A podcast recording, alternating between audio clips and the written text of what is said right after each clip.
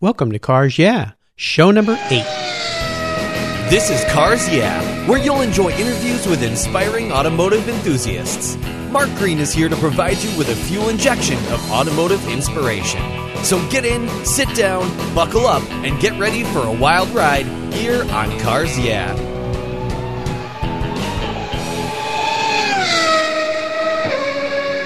Hello, automotive enthusiasts. I am extremely excited to introduce my special guest today, Russell Fleury. Russell, are you buckled up and ready for a fun ride? I sure am. Okay. Russell Fleury is one of the most highly respected consultants in corporate education today. He is the founder and CEO of Road Scholars International, a performance improvement firm specializing in coaching automotive dealerships in management, customer retention, and human resources.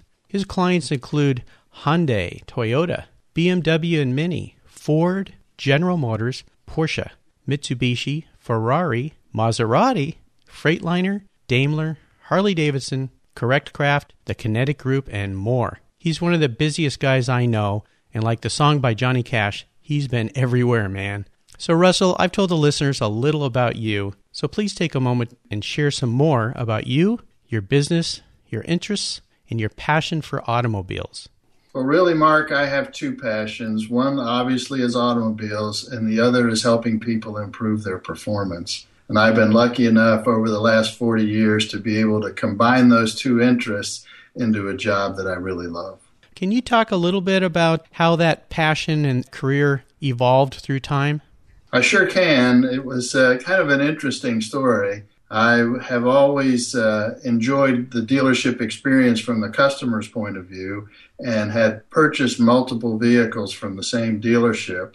Uh, one day I was in there uh, just as a customer walking around a 911 talking with the salesman and actually explaining the car to the salesman. Uh, the sales manager overheard me explaining the vehicle to the salesman and said, You know what?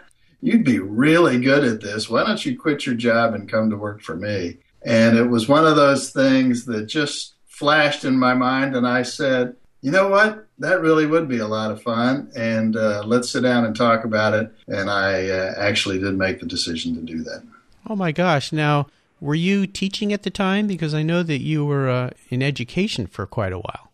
Yeah, I was. Uh, I was at, at a uh, actually, at that time, I was a public school principal. I had been a teacher and a football coach and a guidance counselor and really had a passion for vehicles and a passion for helping people. And actually, uh, was also teaching at the University of Maryland. So it was an interesting career switch for me, to say the least. But once you got involved with that dealership, how did things progress from there? Well, they very quickly saw that I had a lot more to offer than just being a salesperson. So they created a position for me as a performance development manager. And actually, what I did then was work with all the departments in the dealership and their managers to help them improve their performance. And from there, is that when the idea of Road Scholars started to emerge in your mind? It did. I was uh, in one of those happenstance occurrences. I was at a professional meeting of the National uh, Society for Performance and Improvement and ran into the sales training manager at Porsche Cars North America. Uh, he, I happened to notice that he had placed a Porsche crest on his name badge. And uh, so I stopped him and said, Boy, I'd like to find out what you do. And bought him a cup of coffee. And then eventually he asked me to start writing the certification test for Porsche Cars North America, which had just recently been founded, uh, and from that to grow into doing corporate education and training. So, as you developed Road Scholars, how did that whole process move forward for you to become what it has become today? Well, it really started slowly. Porsche was my first and only client. I was able to make the transition because the people at the school system uh, were good enough to find a half-time job for me as a career counselor at a Votech center that actually had an automotive dealership and and a mechanical shop and body shop on premises. So I was writing, doing things for Porsche, and then able to do some things that allowed me to take vacation days to go and do the training. Fantastic. You've always been a car guy, right? That's for sure. Okay, so it seems like you figured out a way to take that passion and the expertise of being a coach and a leader and move it forward to Road Scholars today. So fantastic to that. I always like to start this journey with you with a success quote, something that's been instrumental in forming your life and your success. It's a great way to get the inspirational tires turning here at Cars Yeah. So take the wheel. Well, it really it's a quote from Confucius, but actually my dad used to say it to me all the time, and that was find a job that you love and you'll never have to work a day in your life. That's a great one that I've heard from many, many people, and, and it is so true. Russell, how have you incorporated that into your business and your life and your passion for cars? Well, as I mentioned earlier, Mark, it's a passion for cars and a passion for helping people improve their performance. So it was just a natural blend. I saw very quickly after I moved out of the sales role that there was a real future for me in helping people who were in that business get better at what we do. And if you've been in dealerships recently, you know there's a big opportunity to help them improve their performance. You're so right. In fact, I follow Russell on Facebook he shares a lot on Facebook, and I think it was just last week you were looking to purchase a vehicle and were commenting on a salesperson that had spent a half hour with you and hadn't even asked your name. And I think my response to you was, you need to coach them up. Yeah, absolutely. Will you share with us a story in your past that really instigated your passion for cars? Tell us that pivotal moment that made you an automotive enthusiast and how it's enhanced your life. Well, uh, it really goes back to the experiences in my dad's uh, 1956 Porsche 356 Coupe. Uh, we had uh, in 1954 55 started going to sports car races uh, at our local track in Marlboro, Maryland, and up at the Cumberland Airport and Virginia International Raceway, something that we enjoyed as a family. And then my dad came home in that 356, and I remember a day very clearly riding with him down to have the valves adjusted at a shop in downtown Washington. When the mechanic took the car out, I was allowed to go with him, and it was in an alley down in D.C. Needless to say, he didn't baby the car going down the alley, and with the sound reverberating off the walls, uh, what a beautiful soundtrack. I knew from that moment on I was captivated. That's wonderful there's always that moment as a child, and I've heard that over and over with my guests, that it usually goes back to a moment in time with their parents, a ride in the car. In this case, you were lucky enough to get into a car with a mechanic who really put his foot to the floor, and those sounds just sounds like they sunk into your heart. Yeah, they really did, and that was reinforced with the four cam Carreras that we saw race, and uh, actually I had an old 45 RPM record that was just a Porsche RSK Type 718 engine noise uh, that I would put on um, in my room and actually in my dorm room in college just to enjoy the sound. Oh, that's fantastic. You know, years ago, I picked up a DVD that was called Open Pipe Symphony. And that's all all it is is a whole bunch of engine sounds and I remember driving to work putting that in my uh, my car and listening to that. And one time I pulled up to a stoplight and I had my windows down. I had some F1 engine sounds on very loud, and the lady next to me looked over with a look on her face, and you just wonder what's going through her head. How on earth did that little car sound like an F1 V12? So that's that's, that's funny. Yeah. So Russell, what I'd like to do now is is look at your journey and the roads you've driven down and really crawl under the hood and get your hands a little dirty. I'd like you to share with our guests a huge challenge, maybe even a big failure that's occurred with you over time, and what you did to really push past that and overcome that situation.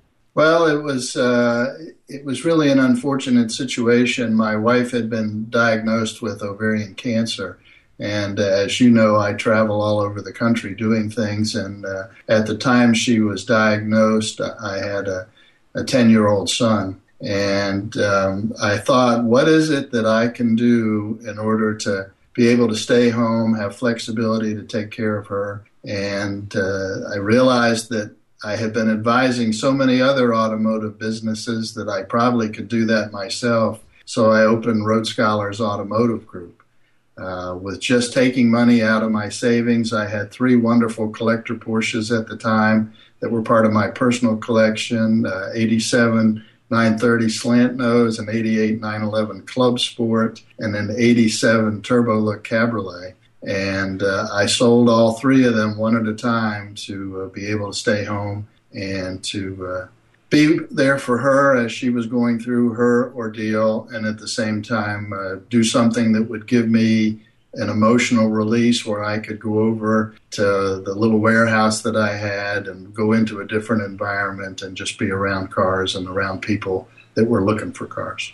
Well, thank you for sharing that very personal story. How did you push through that difficult time in your life? Are there other things you learned during that time that you might share with our guests that might help them if they're going through a similar situation? Well, not that situ- not the, the cancer situation, but uh, what I will tell you about is that it's hard to start uh, a business like that with a small pocketbook. Just funding the business out of my own savings and retirement accounts it became very obvious to me that we needed uh, an investor to make that business grow. And uh, after my wife passed away, I took a look at my own passions and what I wanted to do and decided that it was probably more important to me personally to go out and help other people than it was to maintain the business. So I sold my part of the business to an investor who has been able to grow that business uh, geometrically uh, into a great restoration shop and source for classic Porsches. Uh, and I've been able to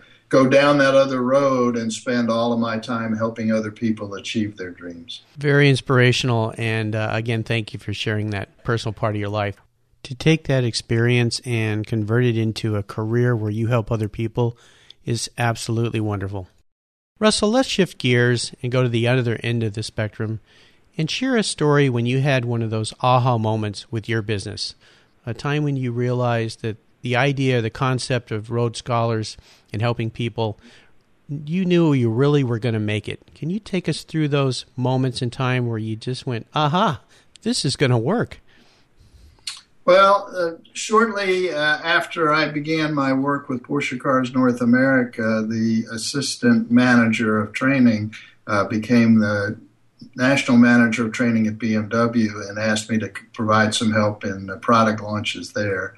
And uh, I was so well received and came to realize that in my market segment that there were a lot of people that had one element but not all three.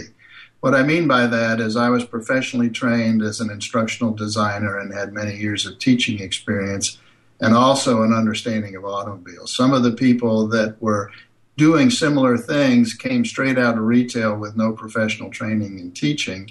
And there were other people, and you've seen them at the auto shows too, spokesmodels who looked good, sounded good, could make a great presentation, but hadn't had any retail experience or any teaching experience. So I think the part that was that aha moment for me was wow, I've got a unique blending of three different types of uh, skills and attributes and experiences that allow me to be successful in this.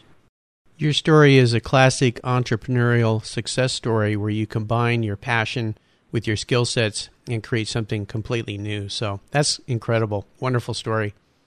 That's exactly what we're doing at carsyeah.com. If you'd like a little automotive inspiration and some fun at the same time, you can go to the home page and click on the free Filler Up book. It's a 20 page book with over 60 beautiful photographic images of fuel filler fun. Just click on the button and download it today. Let's have a little fun here. What was your first car, Russell? And what kind of fun did you have with that car? Trips, modifications, adventures, and memories? Well, I'll actually tell you about my first five because I think they're pretty significant uh, as to why my taste is so eclectic. I was fortunate enough that my dad had sports cars growing up. He followed the Porsche with a 59 Alfa Veloce Spider and the 62 Austin Healey 3000. And he was kind enough to let me take the Austin Healey back to college uh, when I was a sophomore. But I always had a Porsche in my heart. So my first car uh, was a hand-me-down and a wonderful one from my father, 62 Austin Healey 3000, one of the very rare cars made with triple carburetors. But I really wanted a Porsche, so my first real car of my own that hadn't belonged to a family member was a 63 Porsche Super Coupe that I bought from a pilot at Andrews Air Force Base. and it was the ninth Porsche that he had owned. And you can imagine, with the company being that young, that that was pretty significant. Loaded with cool options, had a camber compensator, it had Carrera wheel spacers, it had driving lights and fog lights. It was just a magnificent vehicle. Um, after a period of time, I noticed just a pinhole of rust in the showing up in the uh, in the joint between the fender and the cowl, and decided that uh, since I was using it every day, it was time to look for something else. I bought a '66 Alfa Veloce Spider, followed by a '67 Corvette, and then a '71 240Z. So I had cars from England, Germany, Italy the US and Japan. I had four cylinders, six cylinders, eight cylinders, front engine, rear engine. It was quite a quite a nice way to start my car hobby. And I did all of that on a teacher's salary. That's incredible. You were traveling all over the world, basically, so to speak, in cars from all over the world. So thanks for sharing all those with us. Talking about cars, seller's remorse. Is there a car that you've sold in the past that you really wish you had back? And if so, why? Well, those three that I mentioned, you know, it's interesting when I look back on that, that having possession of those cars enabled me to be able to be there for my wife when she was going through her ordeal. Uh, so it's with really no remorse that I sold them, although I would like to have all three of them back. When I look at the values today, of those vehicles, particularly the slant nose and the club sport, they probably are triple what I sold them for uh, back in 2003. Well, I always say with old cars, you really can't look back. You really have to just think of the memories and the fun you had with them and, and keep moving forward. I did something very similar with a, a Porsche that I had. My son got into a very special college, and I looked at that car and said, There's the tuition. And, you know, yeah, I wish I had it back, but at the same time, I was able to provide something for my son that was very special. So, is there a current project that you're working on right now that really has you excited and fired up? Well, yes, I'm the lead instructor for the Porsche Certified Brand Ambassador Program. It's Porsche AG's initiative to have a globally certified workforce. I teach a five day brand immersion class and then follow that up with some virtual coaching. Uh, about an hour and a half with each of the candidates. And uh, based on their performance in the five day and their performance in the interview, can certify them as a brand ambassador for Porsche. I think it, it really means a lot to me to do that. One, because of my passion for the brand, and second, because I realize that we really do need to train the next generation of car enthusiasts. Uh, and you know, Mark, when the economy downturned, I think there was a lot of us that thought, boy, these new kids today like phones and iPads and things like that, and I don't see the passion for cars. But I'm thrilled to meet uh, about 30 students every month or so for that class and see the passion in their eyes for the brand. It's really exciting. I'm so happy to hear that because I've heard the same thing that the generation behind us maybe isn't as interested in vehicles, and I'm not so sure. Um, I'm glad. I'm happy to hear that. When you're training these folks, what is the one element that really, when you're done with your day and you've got these exhausting days where you're you have to get up and be excited and get fired up day after day after day.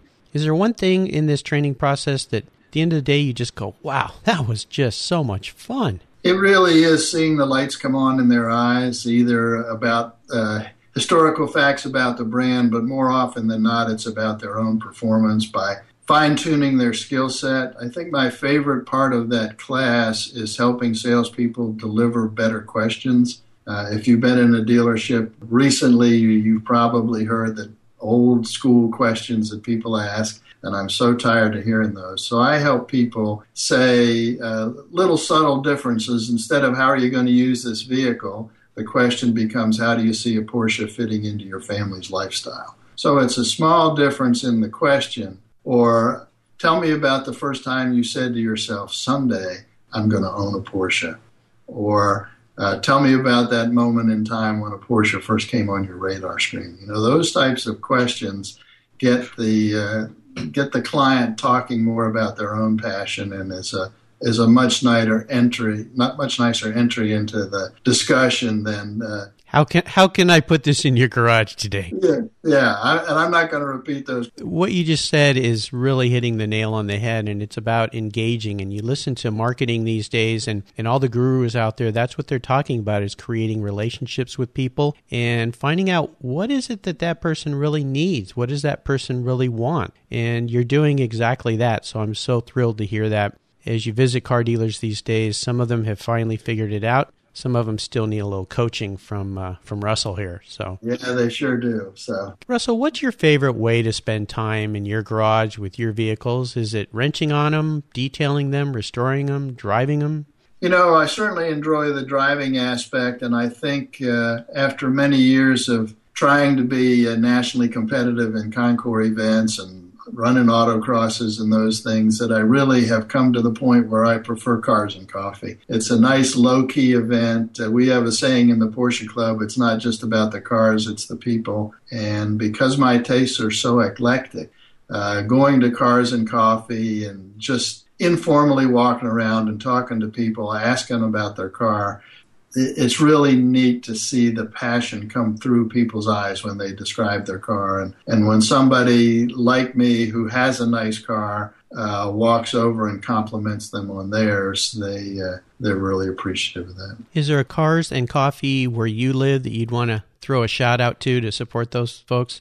Well, we uh, actually have uh, are in an interim stage right now. We had Cars and Coffee in Cary, North Carolina, that we had a an incident actually was the day I got married uh, in April. Congratulations! Uh, thank you. Uh, we were. I took my family while my bride was uh, getting her dress ready with all her uh, attendants. I took my sons and the groomsmen, the other groomsmen, over to Cars and Coffee. And apparently, uh, after we left, there were some people, tuner type guys, the drifter type guys, who wanted to rev their engines and do burnouts and things that the local merchants didn't didn't like. So the right now we're looking for a new home for our cars and coffee. There's also one in Raleigh, North Carolina. That's the third Saturday of every month at the Raleigh Grand Movie Theater. That uh, now will be the place where we go. And I have to ask, did you make it to the church on time?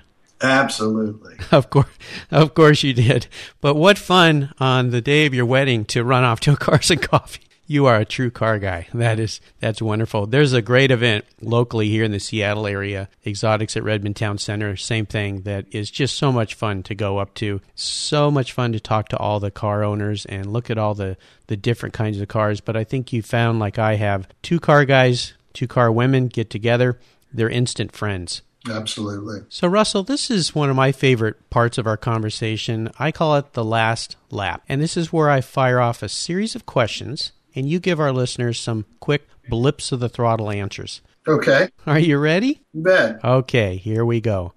What is the best automotive advice you've ever received? Wow. Uh, best automotive advice. I think it was something from my dad who said if you walk away from your parked car and fail to turn around to look at it, it's probably time for a new car.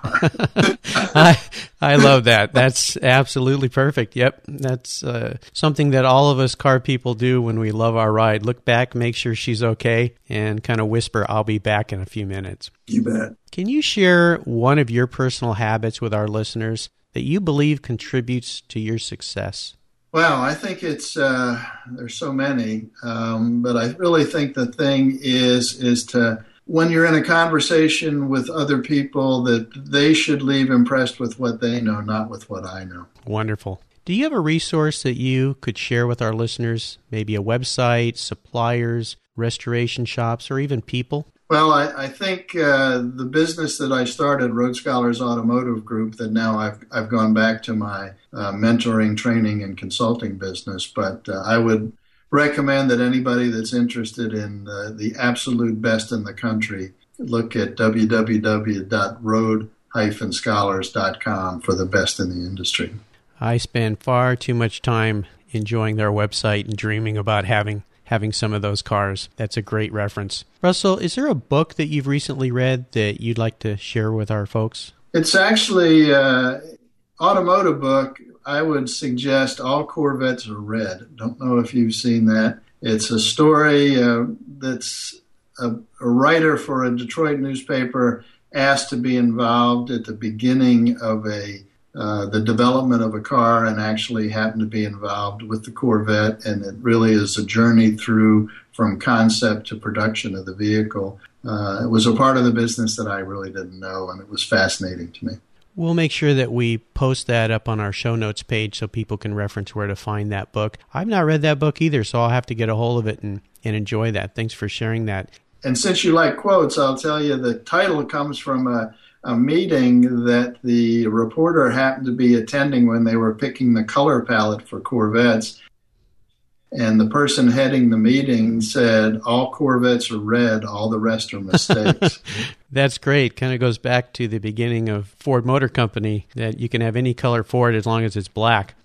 That's super. Well, we'll make sure that we post all of these links and all these references onto the carsyeah.com website. Listeners, you can just type in Russell Fleury, F L E U R Y, into the search box and find Russell's show notes page, and you can get links to all of the references that he's talked about here. Okay, Russell, now we're at the checkered flag. This is the last question, and sometimes it can be a challenge. And to quote a great automotive mark, it's a real doozy. If you could only have one collector car in your garage, something you couldn't sell to buy other cars with, what would it be and why? Wow, that is a, a, tough question because of my eclectic taste, but I, I, think it comes down to one car, and that would be a 73 Porsche Carrera RS.